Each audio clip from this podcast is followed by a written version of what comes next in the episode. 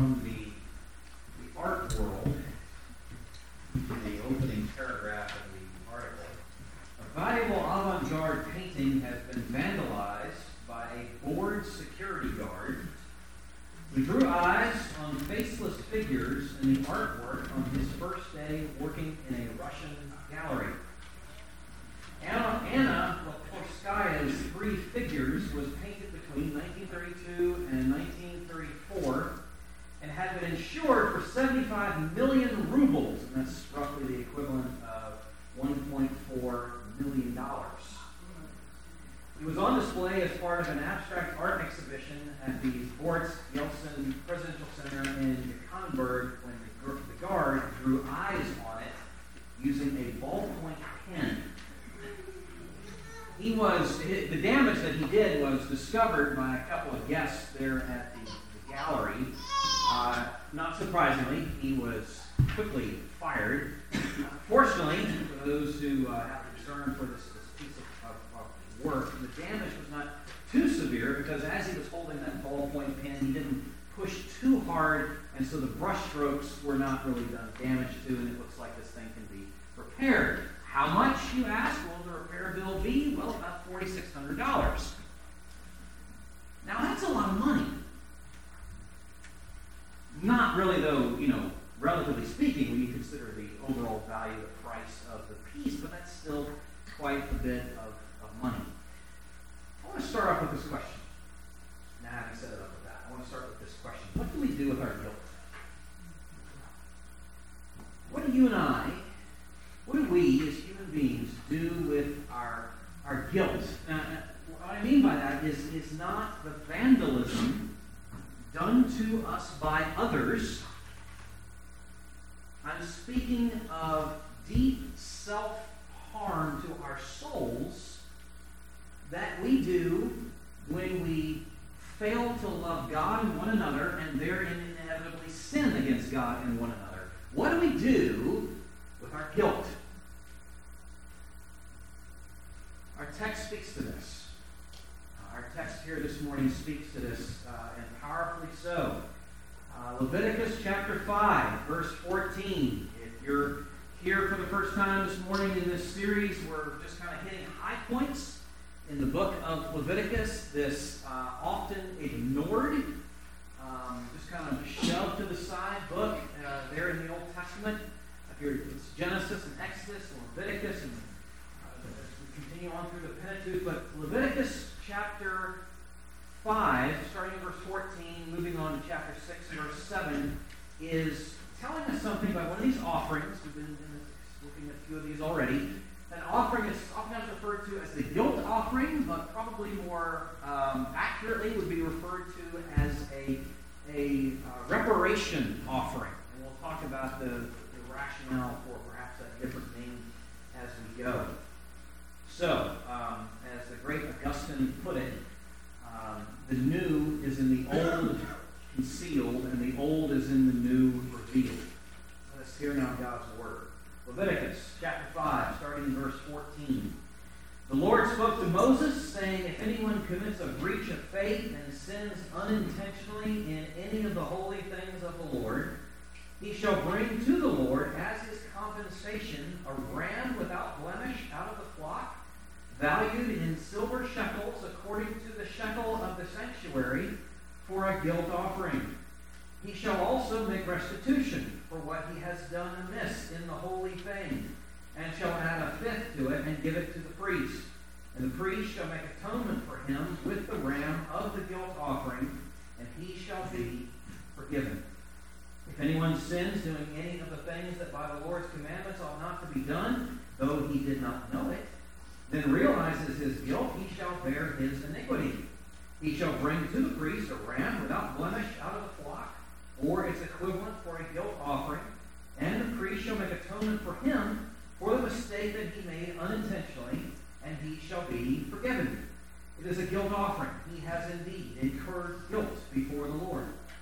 The Lord spoke to Moses, saying, If anyone sins and commits a breach of faith against the Lord by deceiving his neighbor, in a matter of deposit or security or through robbery, or if he has oppressed his neighbor or has found something lost and lied about it, swearing falsely in any of all the things that people do and sin thereby, if he has sinned and has realized his guilt and will restore what he took by robbery or what he got by oppression or the deposit that was committed to him or the lost thing that he found or anything about which he has sworn falsely, he shall restore it in full and shall add a fifth to it and give it to him to whom it belongs on the day he realizes his guilt. And he shall bring to the priest as his compensation to the Lord a ram without blemish out of the flock, or its equivalent for a guilt offering. And the priest shall make atonement for him before the Lord, and he shall be forgiven for any of the things that one may do and thereby become guilty. Well, let's pray. Lord, thank you. Thank you for Leviticus. Um, the people in Moses' day were thankful for it. They were thankful for the, the provision of these ceremonies and rites, the means by which you were teaching and training their hearts, um, showing them some astonishing, deep, profound things about what it means to live in a relationship with the God of the universe. We ask that you would take us by the hand here this morning, give us insight, the insight we need into our, our own lives, our own hearts, into you and your ways, indeed into your love for us. That does not change like our moods, that does not shift like shadows. It is the same as you are yesterday, today, and forever. We ask that you would be so merciful to us now in this moment, here in this time, that you would speak to our hearts and pray in your name. Amen. On lists of high-profile betrayals, when you compare the list, oftentimes a name keeps showing up, and the name is the Rosenbergs. Uh, for those of you who remember or remember much of the Cold War, that, that name may uh, be familiar to you. I'll read a quick excerpt from one of those articles, one of those lists. The Rosenbergs were a married couple with communist sympathies who sold atomic secrets to the Soviets during the height of the Cold War.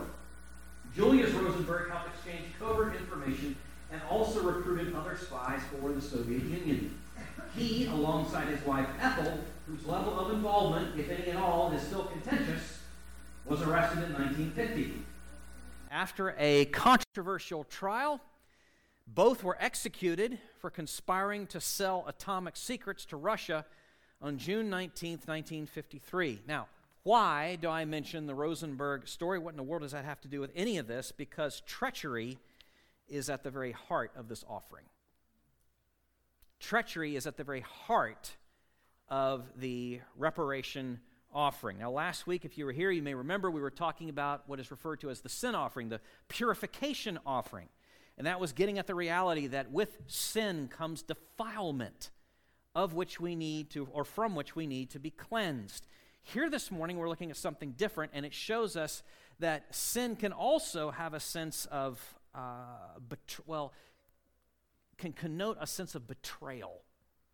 Betrayal of covenant loyalty. This uh, reparation offering, again, sometimes referred to as the guilt offering, comes in, in times in response to, in the context of a betrayal of covenant loyalty, a transgression,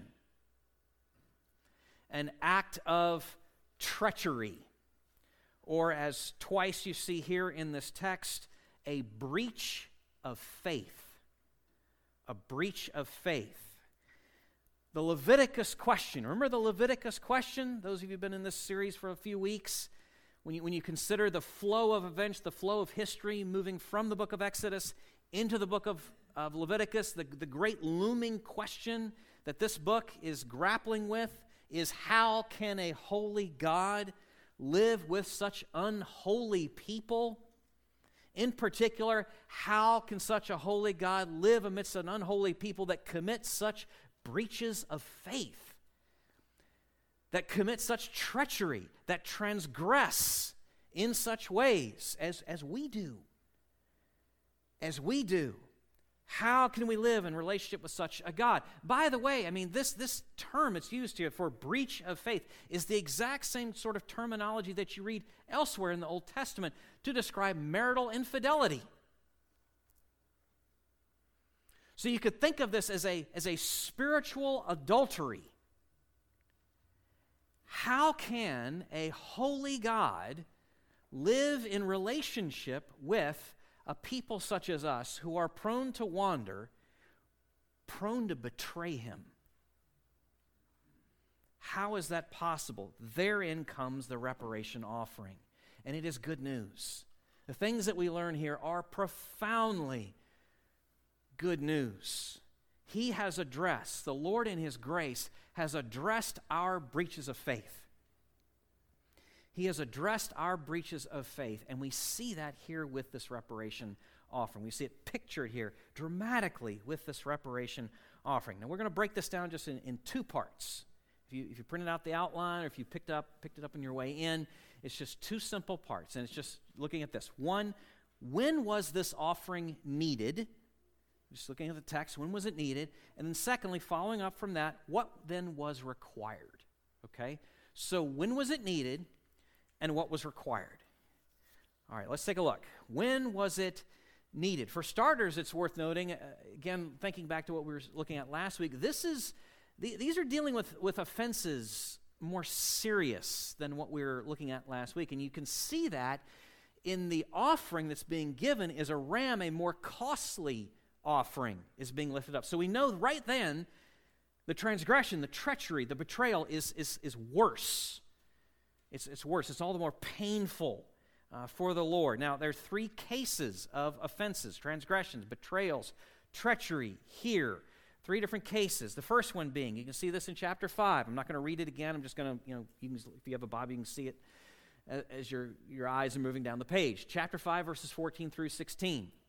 This is a profaning of holy items or the holy things. Uh, the idea being that dishonor it has been done to things that belong to the Lord. Likely in this context, as you read that and read elsewhere uh, references to this offering and to other case studies, likely this is referring to situations where someone has unintentionally eaten food that was, had been devoted and committed to the priest and his family. That belongs to God, you know, given that it belongs to the priests. Okay, it has been committed, it is given over to him. So it's a profaning of a holy thing.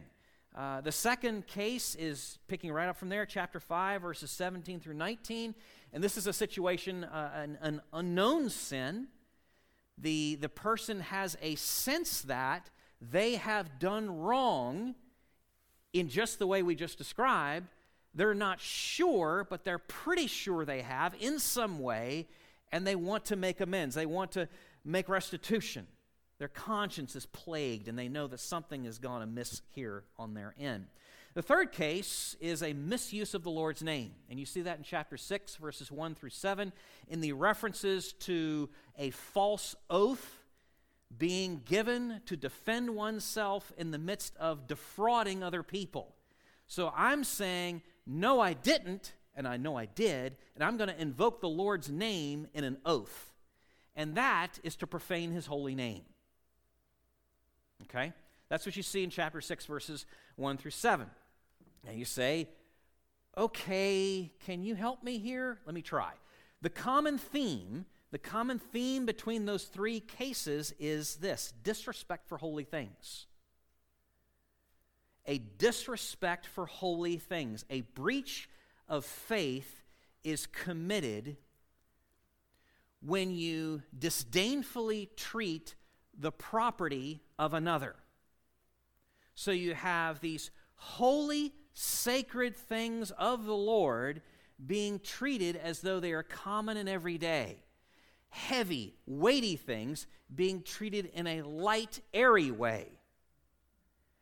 And you have to go a little further and think in terms of the connection here, just connecting the dots. That to disrespect a holy thing is, you can't escape this, is to disrespect a holy God. To disrespect the holy thing, whether or not you're, whether you're thinking in terms of something in the tabernacle or his very name, to disrespect the holy thing is ultimately to show disrespect, to dishonor the holy God. These breaches of faith are what called for the reparation offering. We could get something of this in our own personal experience. You know, what it means to disrespect the possessions of a person is ultimately to disrespect the person, right? You know what that feels like when it's been done to you. You know what that feels like when something that belongs to you has been abused or treated in some trivial fashion and you feel offense, you feel violated in some way, personally, because it's an extension of you, the thing. And that's what we see here in the offense that the Lord rightly takes in this case with things, the things that belong to Him. What does belong to Him today? Maybe that's a reasonable question. We should stop here just for a moment and ask that of ourselves. What belongs to Him today? Well, we could start with, if you want to keep your thumb there in Leviticus, turn with me to Psalm 24. Psalm 24, verse 1. What things are His today? Psalm 24, verse 1. The earth is the Lord's, and the fullness thereof the world and those who dwell therein. Well, that's kind of comprehensive now, isn't it? What belongs to him? What is his?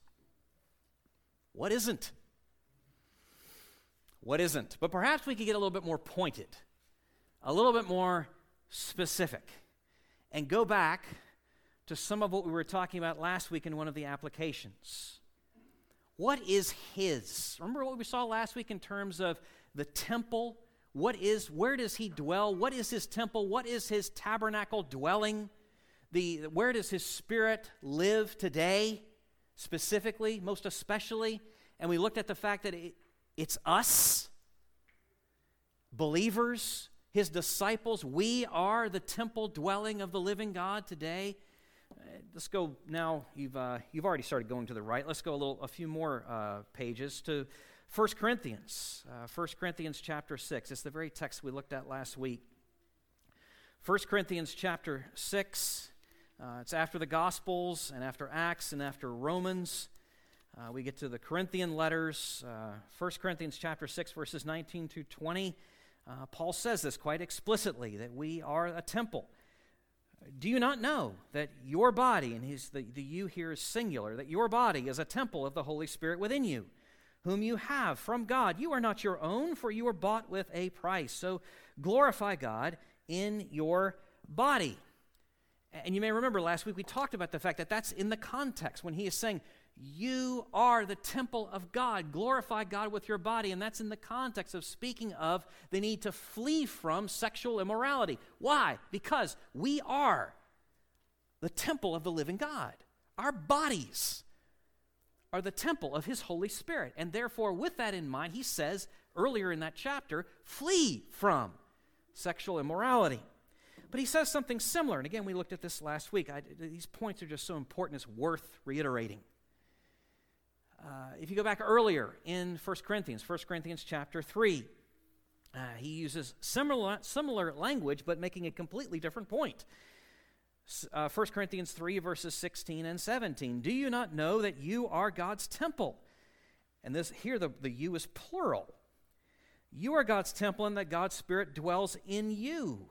If anyone destroys God's temple, God will destroy him, for God's temple is holy, and you are that temple. Here he is not speaking of the need to reckon with the reality that we are God's temple, his, uh, we are his um, uh, tabernacle dwelling, and pressing home on the, the reality, the, the point, the need to avoid sexual immorality. Here he is speaking of the need to, str- to flee from relational disunity.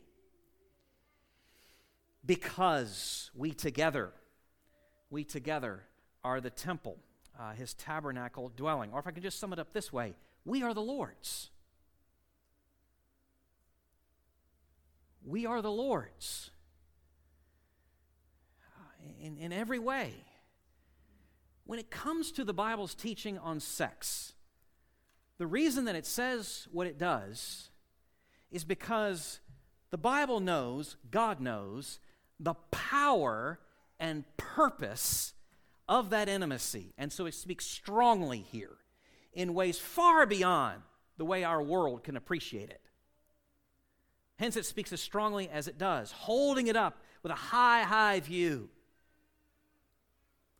The reason that the Bible speaks the way that it does of the need for uh, to hold up relationships in the way that it does is because of God's high view of His church and us as human beings made in His image. And so it speaks strongly there as well. Again, if I could just, just sum it up, we are His. We are His. And that is news that is meant to, that reality is news that we're meant to carry with us to encourage us to avoid these things and at the same time to assure us when we inevitably fail, which we do, which we do. Meant to encourage us, meant to assure us both. The Lord, in His grace, has addressed these breaches of faith. And we see that pictured in this reparation offering. All right, let's go on to the second point. We've looked at uh, when it was needed. Let's consider now what was required in the offering itself. At the, at the risk of sounding a little snarky, what was required in the reparation offering? Reparation. Benediction, we're done. No. So, what does that mean? What would, what would that mean? A reparation is a mitigated penalty to make amends for a wrong that has been done by making payment to the one who has been wronged. Let me read that again. A mitigated it is a reparation is a mitigated penalty to make amends for a wrong done by making payment to the one who has been wronged. And the rationale is obvious that justice would be done, that compensation just compensation would be made. Uh, R. Laird Harris, in his wonderful commentary he wrote years ago on Leviticus, and I think this is actually in your quotes and notes, put it this way In any kind of sin involving damage, full restoration must be made. Forgiveness does not allow us just to forget the damage done, but requires us in repentance and with confession to make right, as far as possible, the wrong done. That forgiveness is free does not mean that it is free of obligation. And that is the idea behind, you may remember from years ago in South Africa, the, um, uh, the oh dear, what was it called? The, uh, Reconciliation Commission. It was, it was something, anyway, it was, it was, the, the, it was what was stood behind the efforts towards that. It's what is standing behind even today, something very similar. Uh, there in South Africa, in the wake of apartheid, was the history I was trying to allude to there. Um, and, and, it's very much what's going on right now today up in Canada as they are trying to address historic, grievous wrongs done to indigenous peoples. This idea of, of reparation and restitution, it's, it's the principle in, in what takes place in, in court supervised scenarios where you have a victim and their family sitting with the offender, the one who's wronged them so grievously that pain would be heard and healing might take place. It's the same principle in, in all those things, this work of reparation. It's very biblical. You see it right here in Leviticus, Leviticus 4 and 6.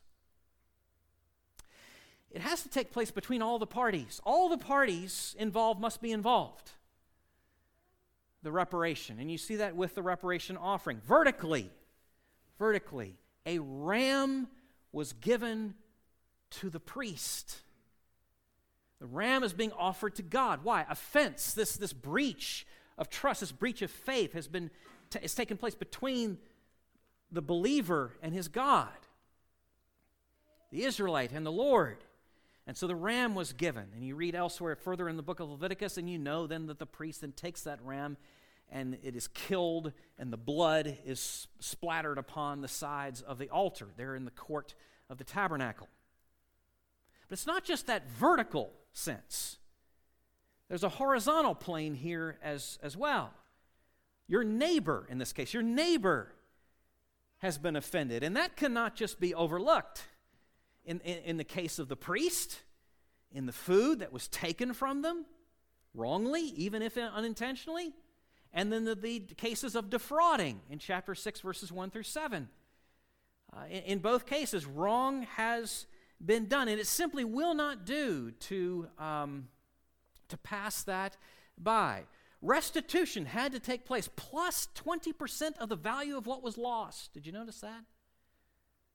Restitution of what was lost, plus 20%, one fifth of, of what was uh, taken from them. And, and it's worth noting that ultimately, ultimately, this offense was against the Lord, even while you have that horizontal element therein. Uh, if you look at uh, chapter 6, verse 2, you see it earlier as well, but it's all the plainer here. Chapter 6, verse 2. If anyone sins and commits a breach of faith against the Lord by deceiving his neighbor, and then it goes on from there. That's where it began. That's where it began. So you have this work of reparation that needs to take place towards all the parties that are involved, and one more thing, in proper order. In proper order. And there is an order that is, that is put forth here, and you see it twice. It, the, the, your neighbor and their, their injury and what has been the harm done to them is not simply to be overlooked and passed by. Uh, it, simply will not do to piously say, oh, well, you know, I, I did sin ultimately against God, so. No. No, there was restitution, there was reparation that was needed to be made for them, towards them, and note first, before the ram is given to the priest. That restitution, that reparation was to be made for your neighbor. There's a priority here. So we see something of when this, this offering was needed and what was required. What's the significance of this for today?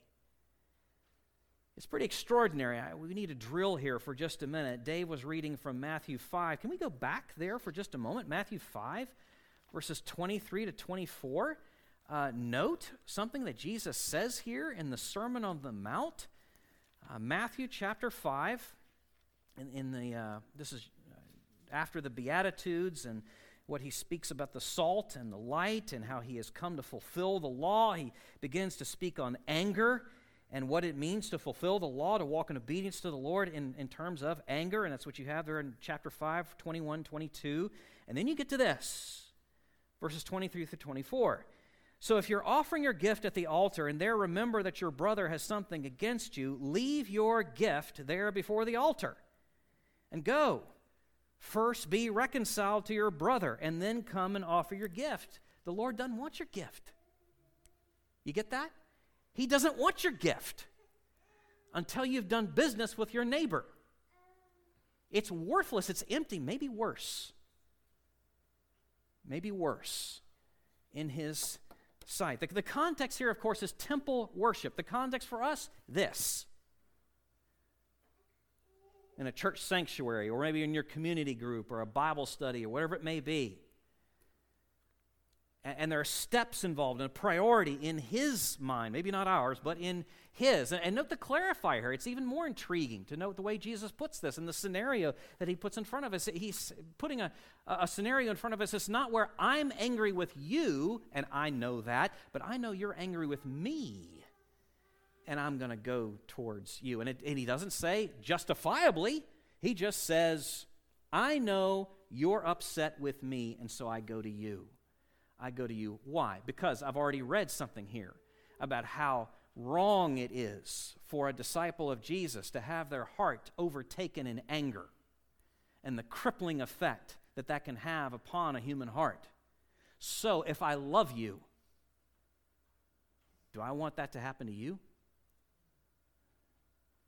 If I love you, do I want that to happen to you? Hopefully not. And so then I'll go. So then I'll go. Derek Tidball, in his commentary on Leviticus, has a pretty striking way of phrasing this, and this also, I believe, is in your quotes and notes. It's one of the longer, I think it's the longer quote there. I want to read it to you. It's worth noting in our context here this morning, as we, as we think about this and uh, what it would mean to walk out the reparation offering and some of the priorities and principles that we see here. This is what Tidball wrote. One wonders how often the presence of God seems absent from our worship services. Not because the minister is ill prepared or the liturgy defective or the song is ill chosen, but because some of those in attendance are deluding themselves by thinking that by their much singing and praying they can conjure up the presence of God. When what is really needed is for them to go and pay their bills, apologize to their friends, repair bridges with their neighbors, meet their obligations to their families, and make practical amends for any cheating in which they have been engaged. Just as significant is the cheating they have done by, on God by their meager offerings or the paucity of time they have set aside for Him in daily devotion or in public worship. If reparation were made in these areas, might we not see God open the floodgates of heaven and pour out so much blessing that we will not have room enough for it. And there he's quoting from one of the prophets. Friends, the breaches of faith are still possible and often still present, even with us. And the Lord, in His grace, has addressed that. He has spoken into that. And we see that with this reparation offering. Some of you may know that a, uh, a glorious reunion took place here recently, uh, that of the cast from the Harry Potter films. And uh, if you don't know, if you grew up, if you lived on a cave somewhere on Saturn, uh, Harry Potter is a series, the movies are based on a series of books. And the last one, the seventh one, was Harry Potter and the Deathly Hallows. Uh, towards the end of the story, there's this extraordinary line uh, there, and I want to read to you. Well, it's a couple of lines, but I'll read this to you. Finally, the truth. Lying with his face pressed into the dusty carpet of the office where he had once thought he was learning the secrets of victory, Harry understood at last that he was not supposed to survive. And it's at that point that uh, Harry is seeing his friends suffering and dying in this fight against Lord Voldemort, and he gives himself up. He, uh, he leaves his dearest friends behind and commits himself to making one last long walk into that horrible forest, going to his death, experiencing all the jeering and mocking of his enemies. He does not draw his wand, he does not put up a fight. He simply gives himself up for his friends, much as his mother had done for him years before. It's a costly love. I'll read to you an excerpt from Jerram Barrs' Echoes of Eden as he's reflecting on all of this. It's worth hearing what he says. At its heart, Rowling, that's the author of the, the books, Rowling's last Potter book is a reflection on the two biblical quotations included in the story. Where your treasure is, there will your heart be also, and the last enemy that shall be destroyed is death. The question at the heart of the book is this Will Harry keep going with the task that Dumbledore has given him? The task of finding and destroying the Horcruxes created by Lord Voldemort, Horcruxes that contain pieces of his fractured and wicked soul. The central issue is where will Harry's treasure lie. For where his treasure is, there will be the devotion of his heart. Will his treasure be the longing for power? Or will his treasure be the commitment to fight against evil, whatever the cost to himself? Harry wins his battles not by wisdom and not by strength, but by things thought foolish and powerless by the world. Above all, he wins his battles by self sacrificing love. Precisely because he offers himself up to death and to defeat, just as does Christ, He conquers death, spoiler, for it cannot hold him. It should be evident to anyone reading the above summary, this is the last thing that Barrs writes, how many remarkable parallels to the gospel story there are in this final book of the Harry Potter series. I found myself weeping with joy many, many times as I read and reread this wonderful reflection on the work of Christ. Point being, that story points to the cost of love, a love that is an echo of Jesus' for us that we see pictured, I'll explain here in a minute, in the reparation offering.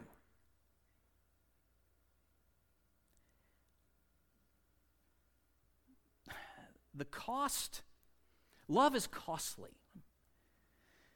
And the greater the love, the truer the love, the costlier it will be. What is the reparation offering ultimately about? For the Israelites, what was it picturing ultimately for us as we look back? What is it pointing towards? maybe we should rephrase all those questions going from what to who. Who was the reparation offering ultimately about? The prophet Isaiah tells us, just in case we miss the point. The prophet Isaiah tells us in Isaiah chapter 53, verse 10, where he writes, Yet it was the will of the Lord to crush him, he has put him to grief. When his soul makes an offering for guilt, which is right out of Leviticus 5 and 6, a reference to the refer- reparation offering. It's exact same wording. When his soul makes a reparation offering, he shall see his offspring. The will of he shall prolong his days. The will of the Lord shall prosper in his hand. Love is costly. Love is costly, and the greater the love, the truer the love, the more costly it will be. The reparation offering is about a God who provides a way for sinners like you and I to be rid of their guilt. That's what it's about. That's what it's about. It is not cheap. It's free to us. Completely, utterly free to us. And horrifically, highly costly to Him.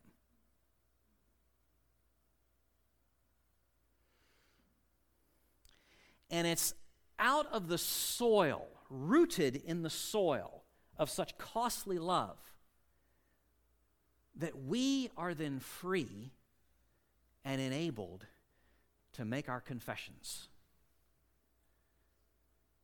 and make the reparations and take the steps of restitution, forever secure in that love.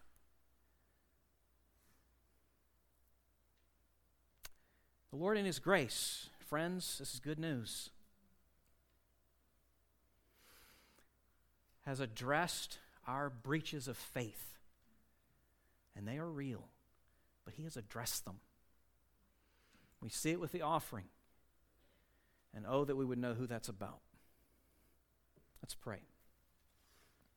Lord Jesus, you are the ram. You are the ram. Yours is the blood upon the altar.